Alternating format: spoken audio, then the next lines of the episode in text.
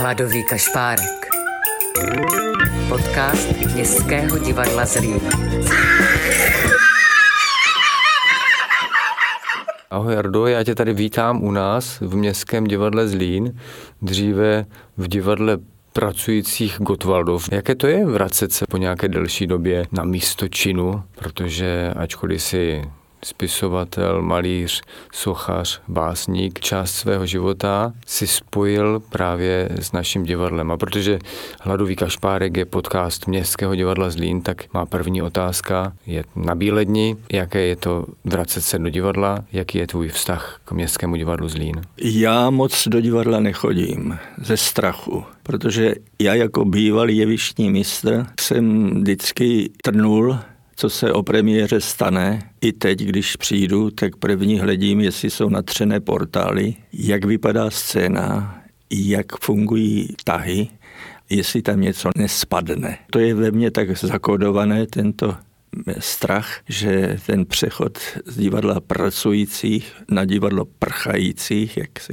možná k tomu dostaneme, a na městské divadlo Zlín je dost tristní.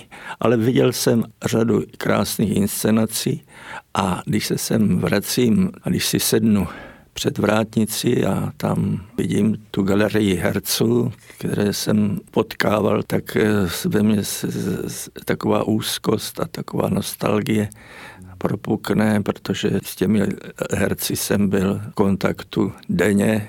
Někde mě přepadne obrovský smutek, že tito lidé třeba v raném věku zemřeli a ty situace, které kolem toho vznikaly, to ve mně rozžíná zase všechno. Byl jsem tady 13 roků s přestávkou a to divadlo znám vlastně na spaměť. Od sklepa až po střechu, jako kulisák házel padáčky, třeba z třetí lávky kýval žebřem pod točnou a nahoře se ukláněli herci. A, a takže já jsem s tím sepjatý maximálně a celý život prostě je to ve mně, jak v koze, dalo by se říct. Teď eh, těsně předtím, než jsme ten eh, rozhovor eh, započali, tak si říkal, že si do divadla nastoupil v roce 1971, čím jsme zjistili, že to bylo krátce po té, co jsem se narodil.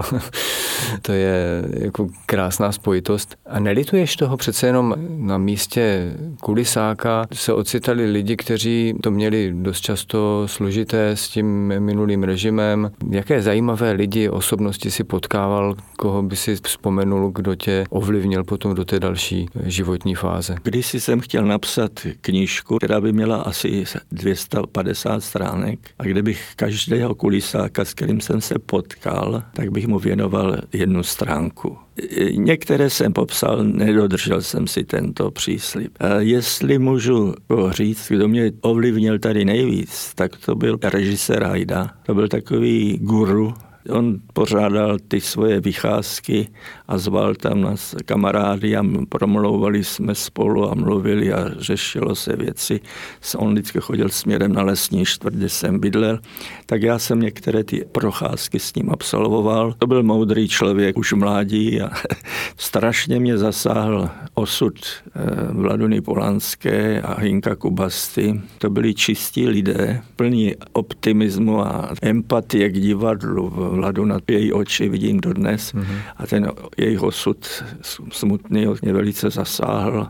Walter Řehoř šel si zdřímnout, umřel během odpoledne hmm. a taky mě velice ovlivnila, s kterým jsem strávil hodně času, byl Jan Honsa, neboli Honza Honsa. Hmm, taky tragický konec. No. S tím jsme, s tím že oba dva jsme začínali, koupili jsme si Trabanty a jezdili jsme v autoškole a Honza přišel, ho to velice bavilo a říkal, jestli mě vyhodí z divadla, tak já budu učitel v autoškole. Potom o dovolené jel, a seděl na, na tom místě vedle řidiče, za to sedadlo smrti, jak se říká. No a umřel a byl to nabušený herec, eruptivní, plný skandálu, osobnost veliká, On mě přesvědčil, abych hrál u nich ochotník. V Karolínce? Tam jsem mu dělal, myslím, navrhoval scénu. Jo, my jsme chtěli dělat uh, zločina trest, udělal dramatizaci ale museli jsme to dát schválit na okres tehdy v 70. letech. Oni nám to nepovolili, protože prý je to pesimistické, ačkoliv to bylo ruské, že? No já znám fotky z archivu a je úplně cítit, jaká to byla silná osobnost. A, a není snad fotografie, na které by nebyla nějaká emoce, která je jo. vlastně silná a sugestivní. Stále ještě budeme kroužit kolem divadla a divadelních témat. Dokázal bys pojmenovat, jaké má být divadlo tvého srdce, které tě uspokojí, co, co od něho očekáváš? Když si tu hrál Rudolf Rušínský a ten chodil s rukama za prdelí, mluvil to do diváku tak jako potichu, klidně a přesně. Celé divadlo všechno slyšelo. Takže ne, aby to nebylo ukřičené, moc uřvané, příliš odhalené emoce, příliš nahotí na sexu a, mm-hmm. a pochopitelně upřímné, co to nejdál jde. A má to být divadlo slova nebo spíše obrazu?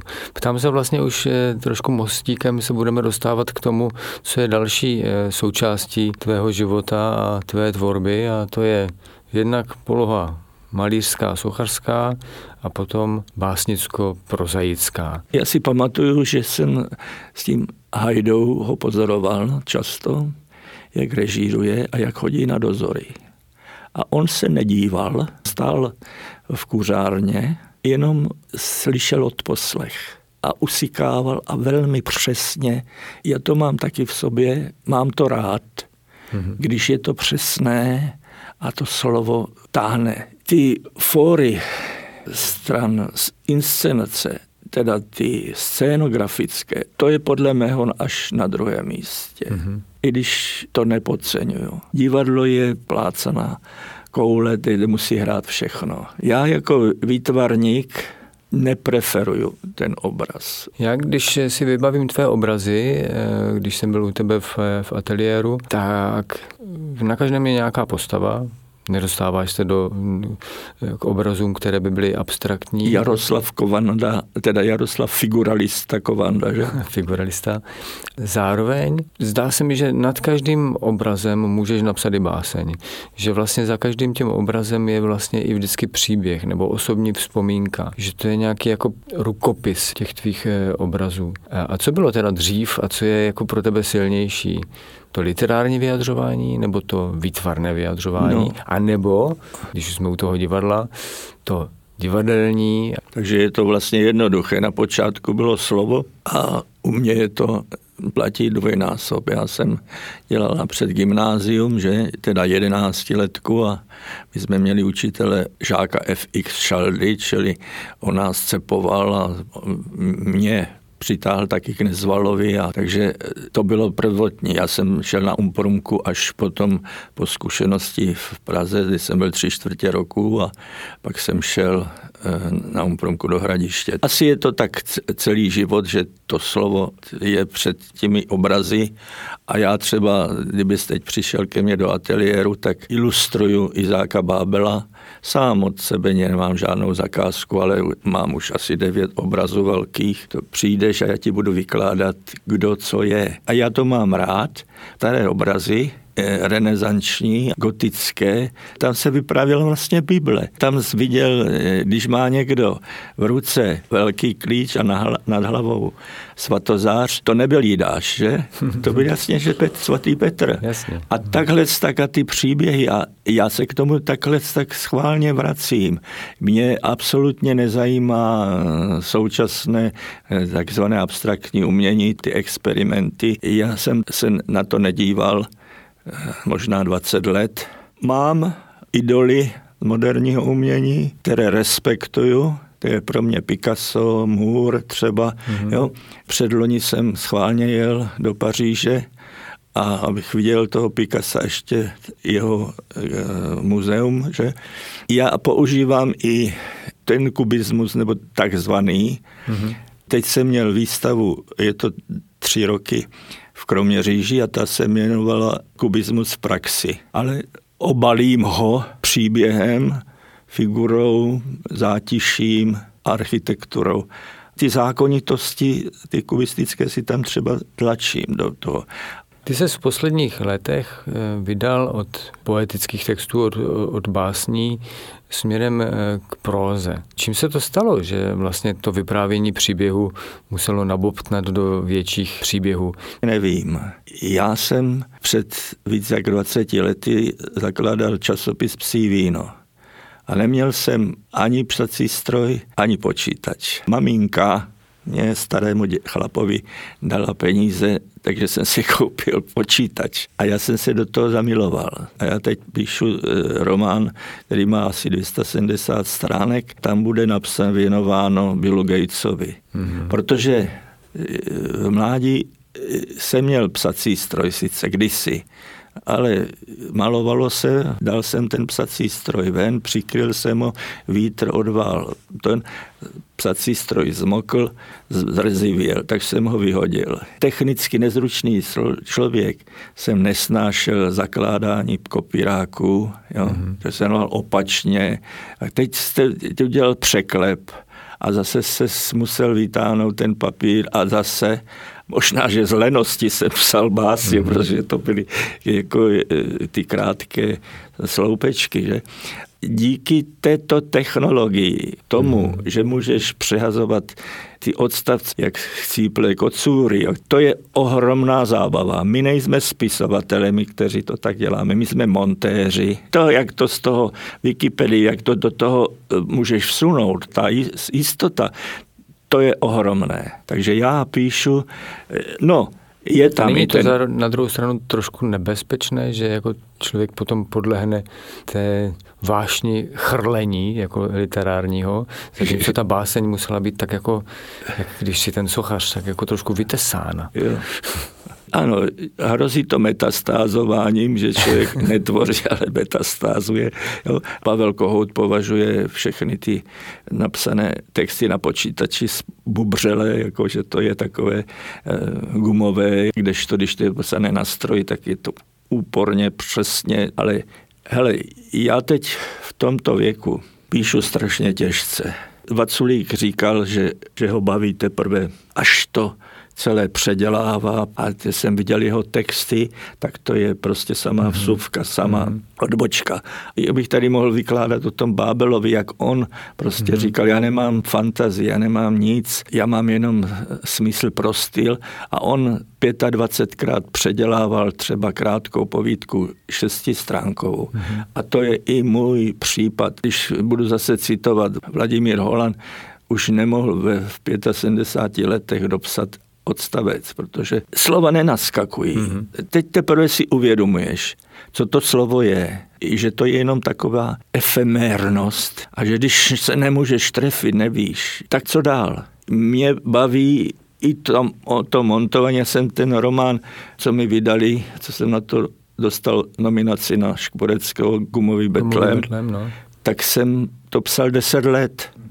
Já teď píšu ten poslední už asi sedm let. A jak poznáš, že už je dopsaný? Tam musí všechno klapat. To prostě, to musí být všechno, jak zásuvka, jak veliký, obrovský eh, škaf a mm-hmm. miliony zásuvek a teď se to musí tak do sebe zapadat, až mm-hmm. ten škaf je lesklý a, a nic netrčí. Mm-hmm. Kolikrát po sobě čteš vlastně ten román? Teď dělám asi třetí korektury, ale takové ty přehazovačky. Já jsem v tomto taky se snažím přesný, protože já moc nevím, nevymýšlím jako figury a tak dále. Mm. A takže já, když jsem ten román psal, to bylo dokonce rytmované, gumový betlem. A já jsem tam měl třeba rým na čtvrtek. A teď jsem zjistil, že ta událost se stala ve středu. Takže já jsem musel předělat celý odstavec. Takže já montuju a dřu nad tím. Máš to teda tak, že vlastně pro tebe to psaní je zároveň nějakým procesem oživování vlastní paměti, vzpomínek, jako především, nebo, nebo ještě nějaký jiný význam? Jak by si formuloval význam psaní, jako smysl tvého psaní? Určitě, protože já teď píšu třeba o otci, oživuju jeho, tam si vymýšlím třeba, ale do toho mě zapadají ty moje zážitky. Tak tento román je takový dialogický, nechám otce vyprávět, ale když už moc kecá, nebo, nebo nevím si rady, nebo něco mě napadne, tak tam já, syn, mu říkám, mírni se, jo? nebo bylo to tak, odehrává se ve Zlíně, takže já hmm. tam mám různé sousedy, vzpomínám, kteří sousedy, jak šli po sobě, co dělali, kde, jak si byli, kdo tam byl kolaborant, kdo byl e, fízl, tak mě to tak jako roste, že, že mě to prostě naplňuje. Hmm. A ty jsi vlastně začínal ty své obrazy a možná i básně takže si mapoval své vzpomínky na Archlebov, což je vlastně rodné město Většinu. tvé e, maminky. Jak se to stalo, že si začal objevovat Zlín? My žijeme v času pod tlakem jistých událostí, že? Já jsem do 7, 68 maloval takové dost figurální věci zase, ale takové existenciální. Můžu sebekriticky říct, že jsem se po 68. roce podělal. Podělalo se řada umělců, řada mých kamarádů přestala mm-hmm. ten informel a to s tím malovat, protože věděli, mm-hmm. že by se s tím v Paříži neuživili. Jo, třeba můj přítel Timer Machálek, který tady maloval. Mm-hmm. Ten vidíš rázně přerod. Jarda Hovadík přišel na západ, tak začal dělat figurály, krásné malby. Čili nás přitlačila, zašlápla doba. My jsme nevěděli, jak dlouho bude. A já jsem opravdu, já, já to přiznávám, tuto svoji zbabělost. To je právě. Ale já, Přiznání je polehčující okolnost, ano, se říká. Ano, já se přiznávám, že jsem prostě utekl se do Archlebova. Chodil jsem tam po kopcích, kamarádi mě emigrovali, já jsem pořád chtěl emigrovat, nešlo to, nemohl jsem se domluvit s mojí ženou, nešlo to, děcka jsme měli. A tento guláš v hlavě, který jsi měl ze dne na den, to prostě půl roku o člověk o ničem jiném neuvažoval. Zjistil, že to podstatné se neděje v politice, hmm. ale podstatně se děje ještě jinde, že jsi tam přišel na zabíjačku, že jsi přišel kopat zemáky, že jsi byl na vinobraní, slyšel jsi ty osudy. Teď víš, že matka pochází ze 13 děcek, ten mm-hmm. rod tě v, nás vcucl jako mého otce. A tyto příběhy a tyto věci mě tak e, jako převálcovaly, mm-hmm. že jsem začal i tak e, malovat neúspěšně, e, strašně, protože jsem nevěděl, jak mm-hmm. se s tím, s tím existencialistickým informelem rozloučit. Teď bylo to, že jsme nesměli, třeba my, kteří jsme neměli Beran v legitimaci jsme nesměli prodávat, nesměli jsme vystavovat. Co je to Beran? Beran, no, Buchar, eh, razítko. Takhle, aha. Takže tyto věci všechny mě tlačily, přitom ještě ta moje povaha, to se to pomalu až tak usazovalo, mm-hmm. že jsem tu ten existencialismus jakýsi zařadil až teď v poslední dobou do těch obrazů zase zpět ale v jiné formě. Jako, a ty se mě ptal, jak jsem se dostal k tomu, k tomu zlínu. zlínu. Ano. Hlavní impuls třeba bylo v roce 2000 a něco, přišel dosi s nápadem, že bychom měli dělat večery poezie v Baďově vile. A já jsem, když jsem ty trendy slyšel, jak bych to mělo vypadat, to znamená někdo drnkat na klavír a teď tam pár nějakých básníků a přišlo by tam tři a půl lidí, že? Tak jsem to odmítl a ještě jsem viděl, že to nebude fungovat, protože ti chlapci, co to slíbili, už bylo vidět, jak utíkají od toho projektu. Takže mi to spadlo k nohám. Tak já jsem řekl, dobře, tak já teď udělám besedy o Zlíně. Já o Zlíně nic nevím. Já jsem začal jezdit do Klečůvky, vymýšlel jsem témata zlínští piloti, zlínská atletika. Zval jsem si tam lidi, film a tak dále. A já jsem načetl ty knížky a hlavně ty zápisky ze Zlína. Já jsem tam tolik načerpal. Já mám mhm. stohy výpisků. Teď píšu, zatím to má název Spolhaus, tak já z toho žiju a mhm. vlastně čerpám a oživuju to. Je to obrovsky vzrušuje. Uh, Jardo, herecký návrat. Ty jsi vlastně působil v Uherském Brodě jako herecký pedagog eh, na Lidové škole umění. Jedním z tvých žáků byl i náš herec Pepa Koller. A tak se tě zeptám, Co by si poradil našim hercům? Jak hrát? Jako, jaká byla tvá metoda výuky a co bys tak mohl jako v nějakou esenci říct, že tohle je to, co dělá herce hercem? Já jako amatér si nedovolím radit současným vašim hercům. A já jsem mohl radit tak Pepovi Kolerovi, když měl těch 14. Kolikrát říkám, že vlastně s tak malým talentem, co jsem na všechno měl, jsem vlastně docela úspěšný v 80 letech. Já jsem neměl žádné teoretické vzdělání k tomu, hmm. abych mohl učit, ale já nějak někde jsem to psal, že já mám za těch 13 let dva a půl damu. Já jsem tady chodil Hajdovi eh, na zkoušky. Já jsem chodil na fotografování, já jsem 25 inscenací viděl, já jsem tu scénu stavěl, boural. Já jsem to pochytil. A protože jsem třeba jako amatér měl docela úspěchy, cit pro to, si myslím aspoň, protože jsem kdysi dostal hlavní cenu na festivalu, bylo tam deset divadel, vždycky se tam všude chlubím, promiň. Asi to ve mně bylo, protože já jsem chtěl být hercem. Roštínský říkal, že by mě vzal, ale před deseti lety, kdybych byl mladší, protože já už Jasně, jsem potom měl kolem 40. Učil jsem dlouho i Jitku Joskovou. Mm-hmm. Chvilečku jsem vedl i Kubáníka. Jardo, toto povídání bude odvysíláno v rámci hladového kašpárka právě v den, kdy máš kulaté jubileum, 80.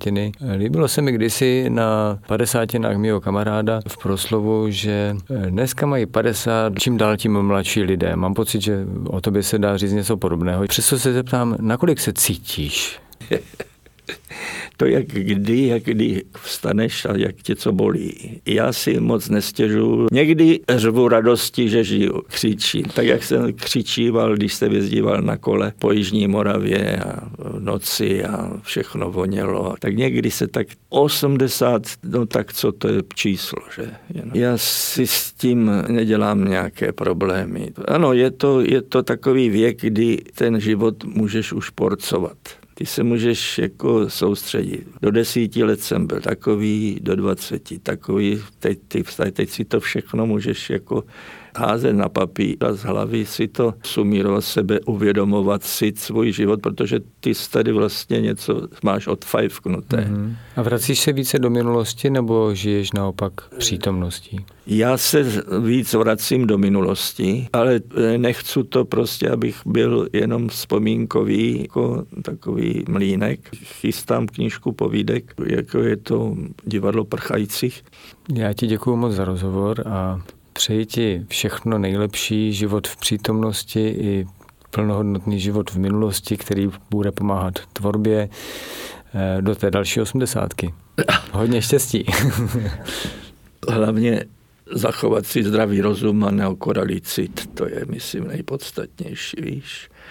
Ne, ne, nezapadnout do nějakých problémů, jako s, že se málo viděla, nebo málo to zbudoval, nebo ty finance, víš, a pořád řešit, kde mají slevy v obchodech, víš, lítat, jak to někteří ti důchodci umí, víš, být trošku nad věci. Jak říkal můj strýc, každý z nás bude příliš dlouho mrtev.